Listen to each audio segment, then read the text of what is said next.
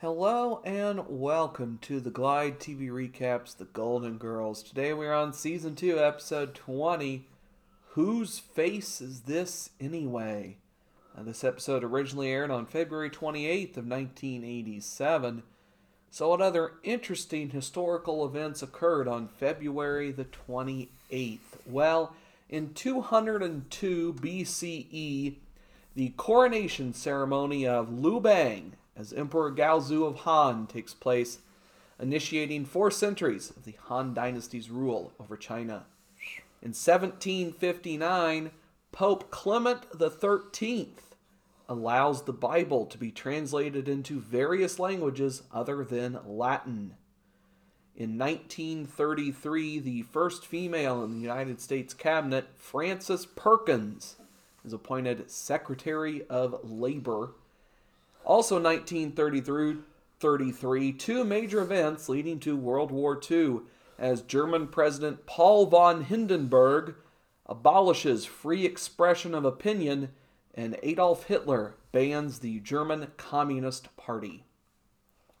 In 1940, the first televised game of basketball, the University of Pittsburgh defeats Fordham University 50-37. In 1947, the beginning of the White Terror, as Chinese President Chiang Kai-shek violently puts down an anti-government uprising in Taiwan, killing somewhere between 18 and 28,000 people. In 1953, Francis Crick and James Watson discover the double helix chemical structure of DNA. In 1967, Wilt Chamberlain sets an NBA record by making 35 consecutive field goal attempts. In 1982, AT&T reports a record-setting $7 billion loss for the fiscal year. In 1983, the series finale of MASH airs to a record 125 million viewers, a record which will never, ever be broken by any non-sporting event broadcast. In 1993, a gun battle erupts at the Branch Davidian compound in Waco, Texas, after an attempted raid by the FBI.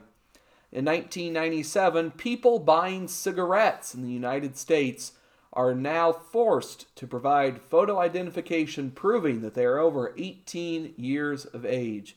Yes, you heard that right. It took until 1997 for that. Yep.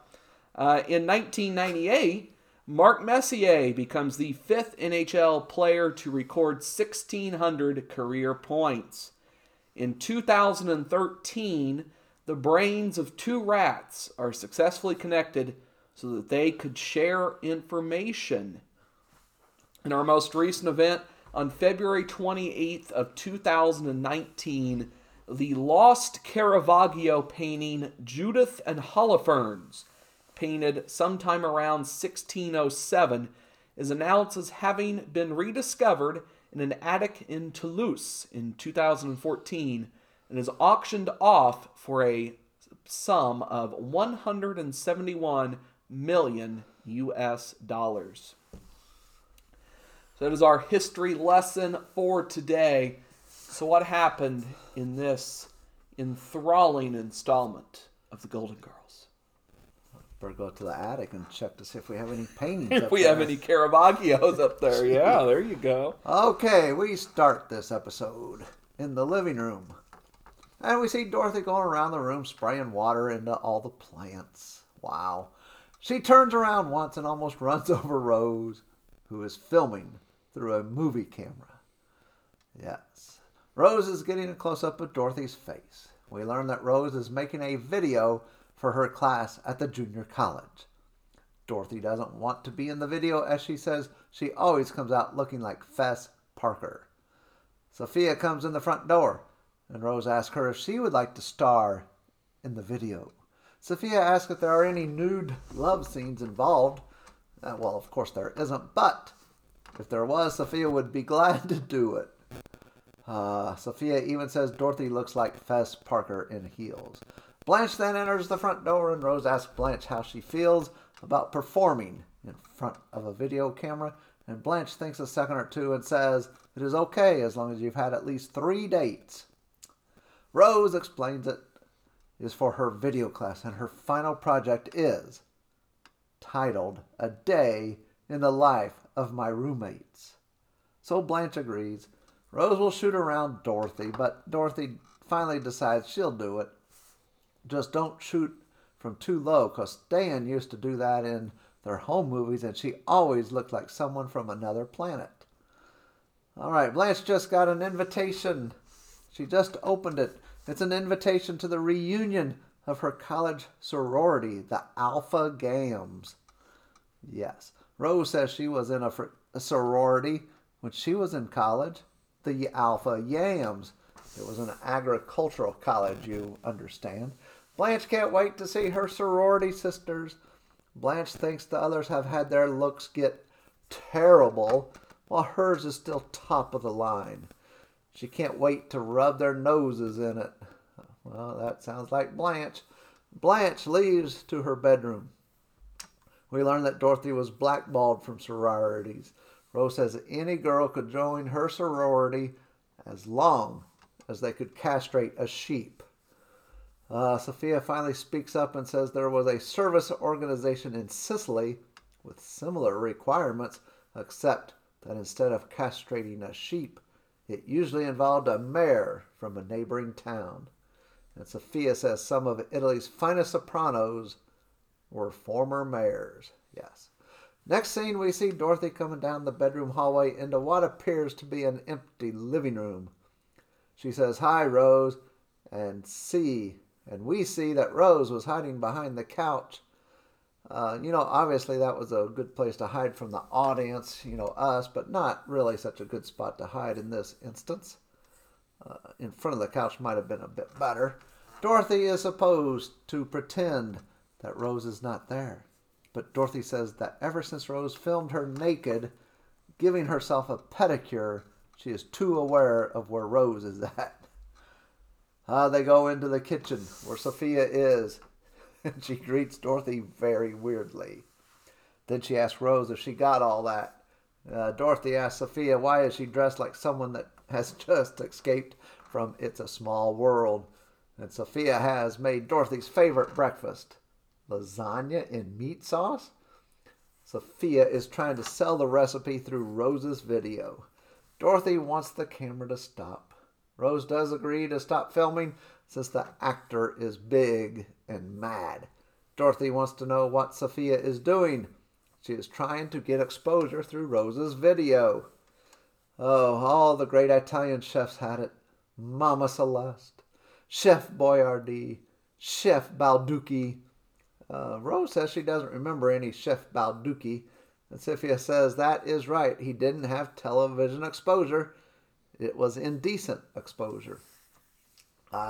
Sophia leaves through the swinging door, and Blanche enters through the laundry room door. Blanche has apparently been to her reunion already and decided to come home early. You get your invitation in the mail, and you're already gone and back. Blanche has apparently been to her reunion. I'm going to say that 4 or 5 times here. She cuts herself a slice of the lasagna, but takes the big pan to the table and leaves the little slice on the stove. She says nothing is wrong. Dorothy says as long as there is nothing bothering her, why don't they defrost a loin of pork so Blanche can scoop up all the sauce? Oh, Blanche is upset. Seeing her sorority sisters was just dreadful. Blanche says it was like time had stood still for 30 years. Every woman looked wonderful and hardly aged at all. Rose says she saw a movie like that once. All the women were sucked up into flying saucers, and mechanical doubles were sent back to Earth to take their place. Rose wants to know from Blanche if any of them mentioned a leader named Zardoz. Blanche is exasperated. She says they all had facelifts and they all looked absolutely gorgeous. It was the most disgusting spectacle she has ever witnessed in her life. Blanche is upset because she was not the center of attention, and nobody said she was the prettiest. Dorothy doesn't understand why it is such a big deal.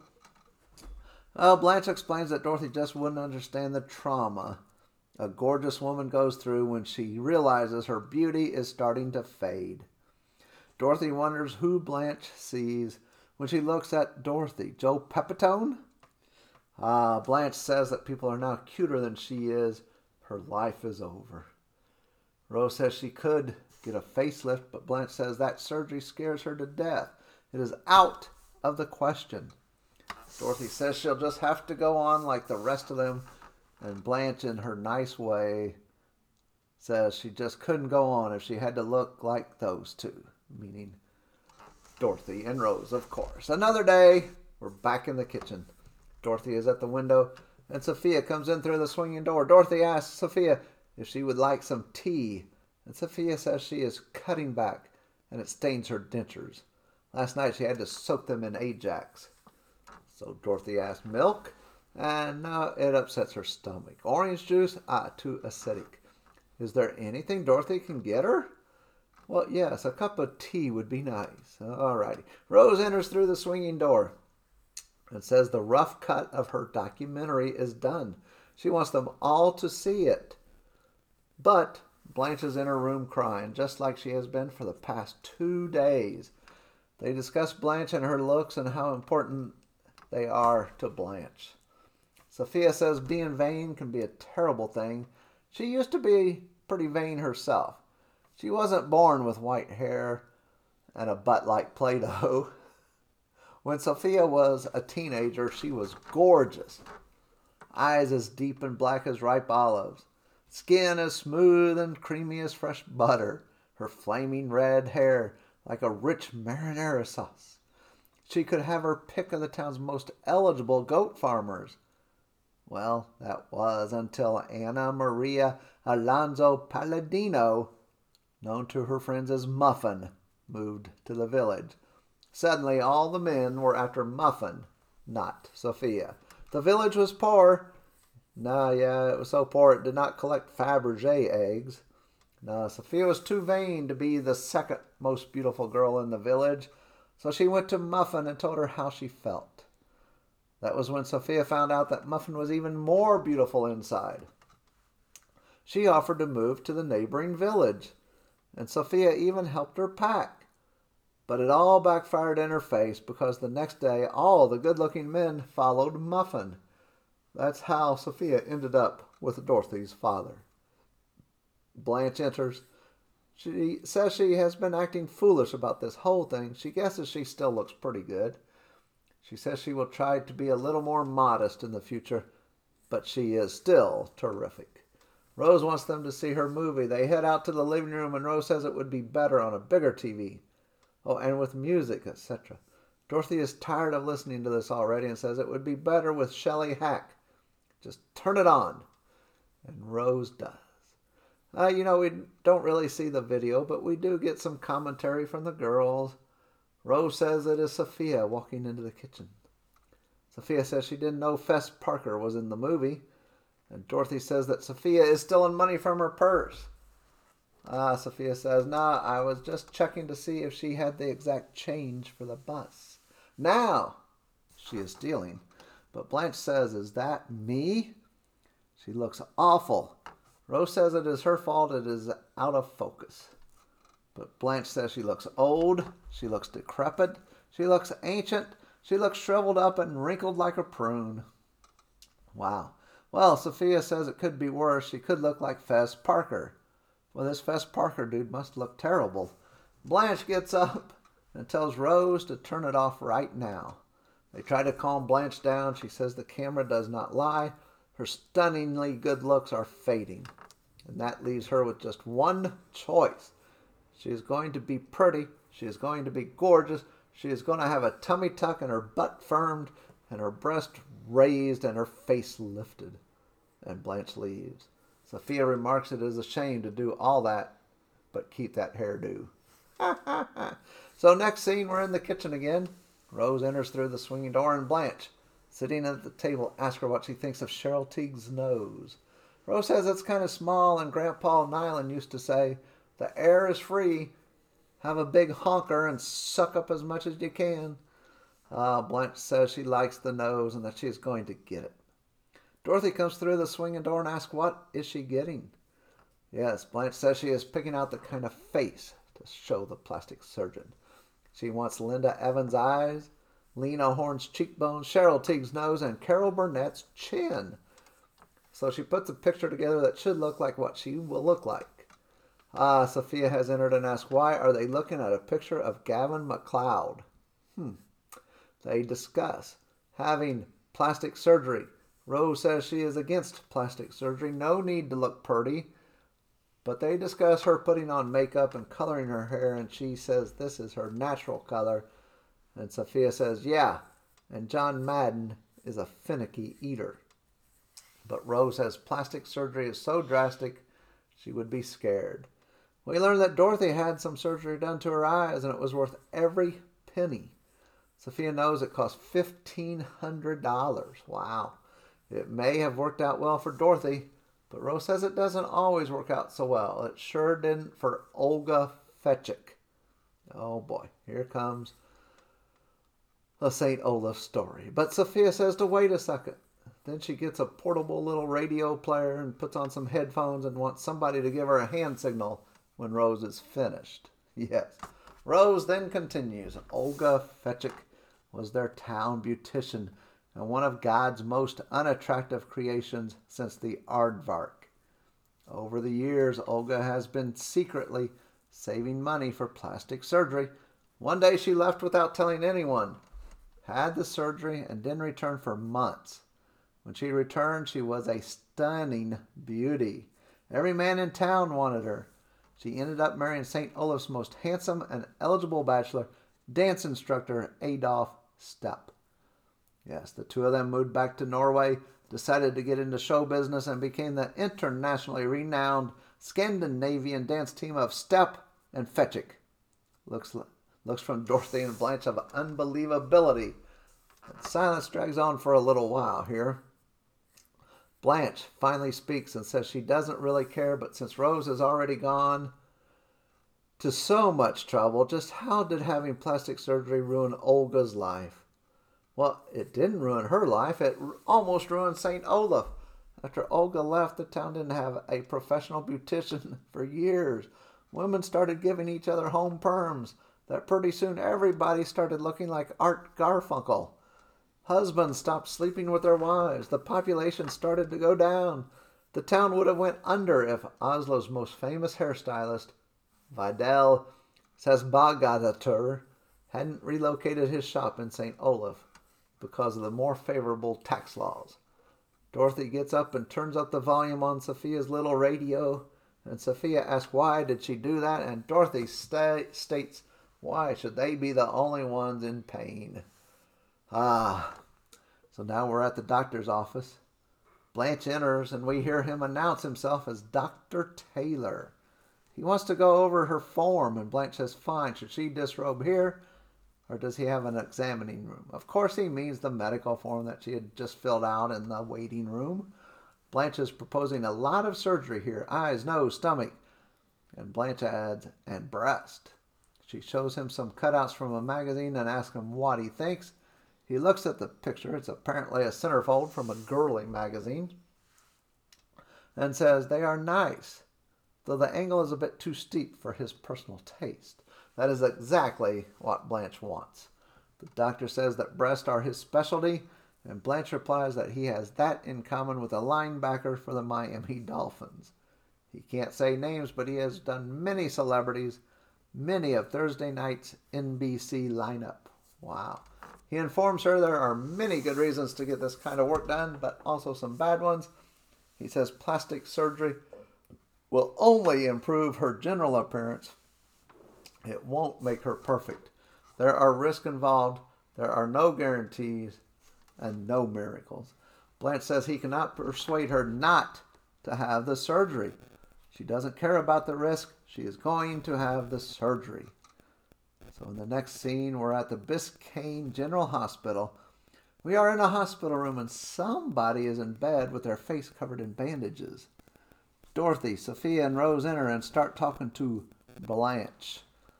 The person cannot speak through the bandages, but lifts up the blanket, and Dorothy says, "Whoa, it must not be Blanche." A nurse comes in and says that Blanche canceled her surgery and checked out this morning. So back home, the girls are looking for Blanche. We get a clue because the coffee is still warm, but Dorothy says that is because they were in there less than an hour ago. And Sophia says, "Excuse me, Miss Marple. I'm new at this detective business." Blanche finally comes in the front door. Apparently, Blanche has been shopping and found a stunning dress that accentuates her gorgeous body. Apparently, Dr. Taylor asked Blanche out for Friday night, and all is right with Blanche and the world as the episode ends, and we never see what happens with Rose's documentary. Okay, well, there's a few cultural references in this episode.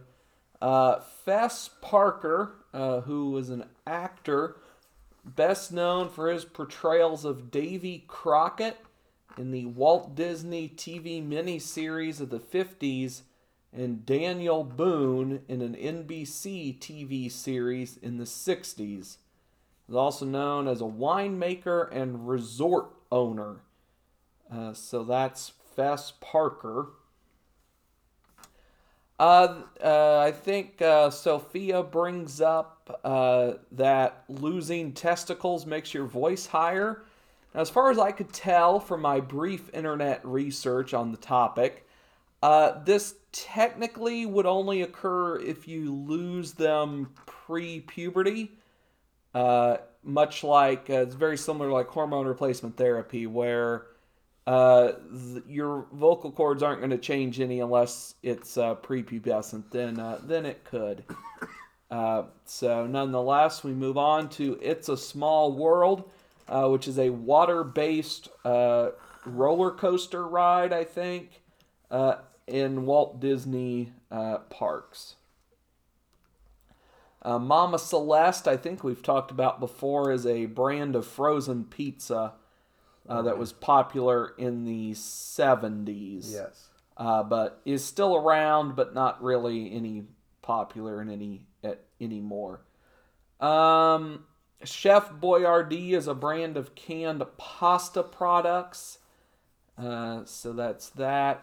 Now, Rose, during this episode, brought up a movie where the women are replaced by robotic doubles created by aliens led by their leader, Zardoz. Yes. As far as I could find, this is not a movie that exists. This is a completely fictional film. The closest thing I could come up with is either the Stepford Wives with the women being replaced by robotic doubles thing, or Zardoz, which has a alien called Zardoz. Zardoz essentially is, I mean, the short version of how to explain this movie is Sean Connery wears a diaper for 2 hours and waxes philosophically about things. That's essentially Zardoz, more or less. Okay. Though, of course, the alien's called Zardoz and is technically a Christ allegory more so than an alien in the film. So I don't really know what they were going with here. Joe Pepitone is a baseball player, or was a baseball player. Former, yes. Plastic surgery, of course, is a surgical specialty involving the restoration, reconstruction, or alteration of the human body. It can be divided into two categories, reconstructive and cosmetic. So that is plastic surgery. Ajax is a brand of household cleaning products used to clean various things, of course. Play-Doh, a modeling compound used by young children for arts and crafts projects at home. It was first introduced as a wallpaper cleaner in the 1930s and was reworked and remarketed to Cincinnati schools in the mid-1950s, and has since been used in its current, style of usage since. Fabergé eggs. Now, a Fabergé egg is a jeweled egg, possibly numbering as many as 69, of which 57 survive today, that was created by the House of Fabergé in St. Petersburg, Russia. Virtually all were manufactured under the supervision of Peter Carl Fabergé between 1885 and 1917, the most famous being the 50 imperial eggs, 43 of which survive to this day, made for the Russian Tsars Alexander III and Nicholas II as Easter gifts for their wives and mothers. So that is a Fabergé egg. Shelley Hack is an actress who is most remembered as the face of Revlon's Charlie perfume line. Okay. So, no idea what that means. Also, for her role as Tiffany Wells in the 4th season of Charlie's Angels. She appeared only in season 4. She replaced some actress from the first 3 seasons, was then replaced again going into season 5 of that show. Cheryl Teagues is a model and fashion designer. Linda Evans, another actress, most famous for playing the role of Victoria or Audra Barkley in The Big Valley and Crystal Carrington on Dynasty. Lena Horne was a singer, dancer, actress, and civil rights activist who performed in many films until she found herself blacklisted during the Red Scare. Carol Burnett, an actress, comedian, singer, and writer, best known for her television show, The Carol Burnett Show. She has also appeared on various talk shows and is a panelist on certain game shows. Gavin McLeod, I assume is how that's pronounced, is a film and TV character actor, ship ambassador, and I don't know what that means, and Christian activist and author who has appeared as a guest on several talk, variety, and religious programs. He first appeared in The Sword of Ali Baba in the 60s. He later achieved success on television on the show McHale's Navy and as Joseph Haynes on The Mary Tyler Moore Show. He is also known for starring on The Love Boat as the ship's captain, Merrill Steubing. So that is Gavin McLeod. John Madden is a football coach and sports broadcaster. Art Garfunkel, one half of Simon and Garfunkel, who did essentially nothing in his solo work, though he has won 8 Grammys throughout his career. Miss Marple is a fictional character in Agatha Christie novels and short stories who's an elderly woman who lives in the village of St. Mary Mead and acts as an amateur consulting detective. She first appeared in the short story published in the Royal Magazine in December 1927, The Tuesday Night Club, which later became the first chapter of The 13 Problems, which was published in 1932. Her first appearance in a full-length novel was in The Murder at the Vicarage in 1930. So that is Miss Marple. One fashion note in this episode, Dorothy is wearing a top that is a combination tiger and leopard print at the same time. Yes. That is quite an odd look, but I did enjoy it. I will give it that. 3 side characters, Mr. Diodoro, the guy in bandages, who did not receive an acting credit, so I do not know who played him. But Dr. Taylor is played by Joseph Whipp, most known for his work in films such as A Nightmare on Elm Street, the first one, in which he plays Sergeant Parker. Scream, when he plays another sheriff, Sheriff Burke. He's also in Escape from Alcatraz and Deadly Games, and most recently appeared on the television show NCIS for one episode a few years ago. And the nurse is played by Jodie Price, most known for her work in projects such as Watch Your Mouth, Master Harold and the Boys. These sound like pornos. Sisters. And also she appears in a television film entitled Roseanne and Tom Behind the Scenes as the fourth assistant director. Fourth assistant director, holy cow. That's her role. She will appear later on, I believe next season, here on The Golden Girls in the role of Jodie in an episode next season, I believe. One sexual partner in this episode established, a linebacker on the Miami Dolphins for Blanche. So our tally stands Blanche 31, Dorothy 6, Rose 5, Sophia 1. And I have one additional note here. Blanche doles out some very good advice in this episode. You should wait until your fourth date before you make a homemade sex tape. Good advice from Blanche here.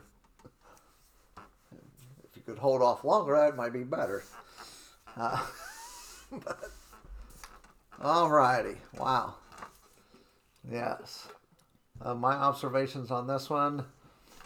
In the kitchen, they had a pink and white checkered tablecloth, which has been used before.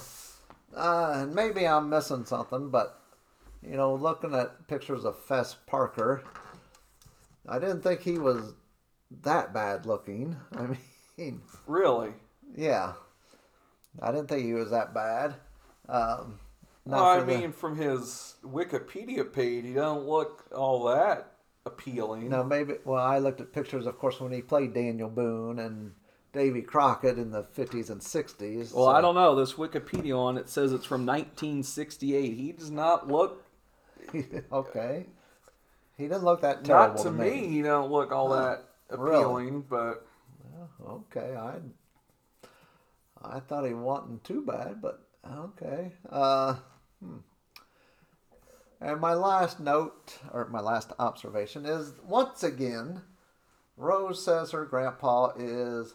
Grandpa Nyland, or great-grandpa Nyland, which should not have been, she should not have known him in that instance, or that way, to be honest. Well, we discussed this again, you know, yes. It's, we discussed this before. I know, we discussed this before, and it makes it easier to know in the show, but... Well, that, and you never know what kind of weird things... that, you know, 1800s era Midwesterners were getting up to. And for me, if I say, okay, if I'm Rose, okay, if I'm a female and I say Grandpa Nyland, I would think I was talking about my husband's grandpa, see? Oh, well, maybe she is. I don't know. But at that point, when she was young, she should not have known anything about Grandpa Nyland back then. When she was as little as she was saying she was. Anyway, the only counts I got on this show was one St. Olaf story. It was about Olga Fechik, the town beautician, and one Sicily Italian story by, of course, Sophia. So my totals: weddings, planned weddings, still at 4. Physical abuses of Rose, 4. St. Olaf stories are up to 9. Picture It stories at 4. Cheesecakes eaten 7. Sicily Italian stories are at 5. Sicily Italian references at 20. The girls mad at each other, thinking of moving out or moving out 9 times. 15 sports, 17 games, and 4 Stanley Zabornak appearances. I thought this episode was decent in spots, but overall I thought it was lacking major fun. So I gave it a 70 out of 100. Well, that'll do it for this episode of the Glide TV Recaps, The Golden Girls. Thank you for listening. I hope you enjoyed. If you did, Make sure to subscribe to the show for more great content like this. And until the next episode, goodbye.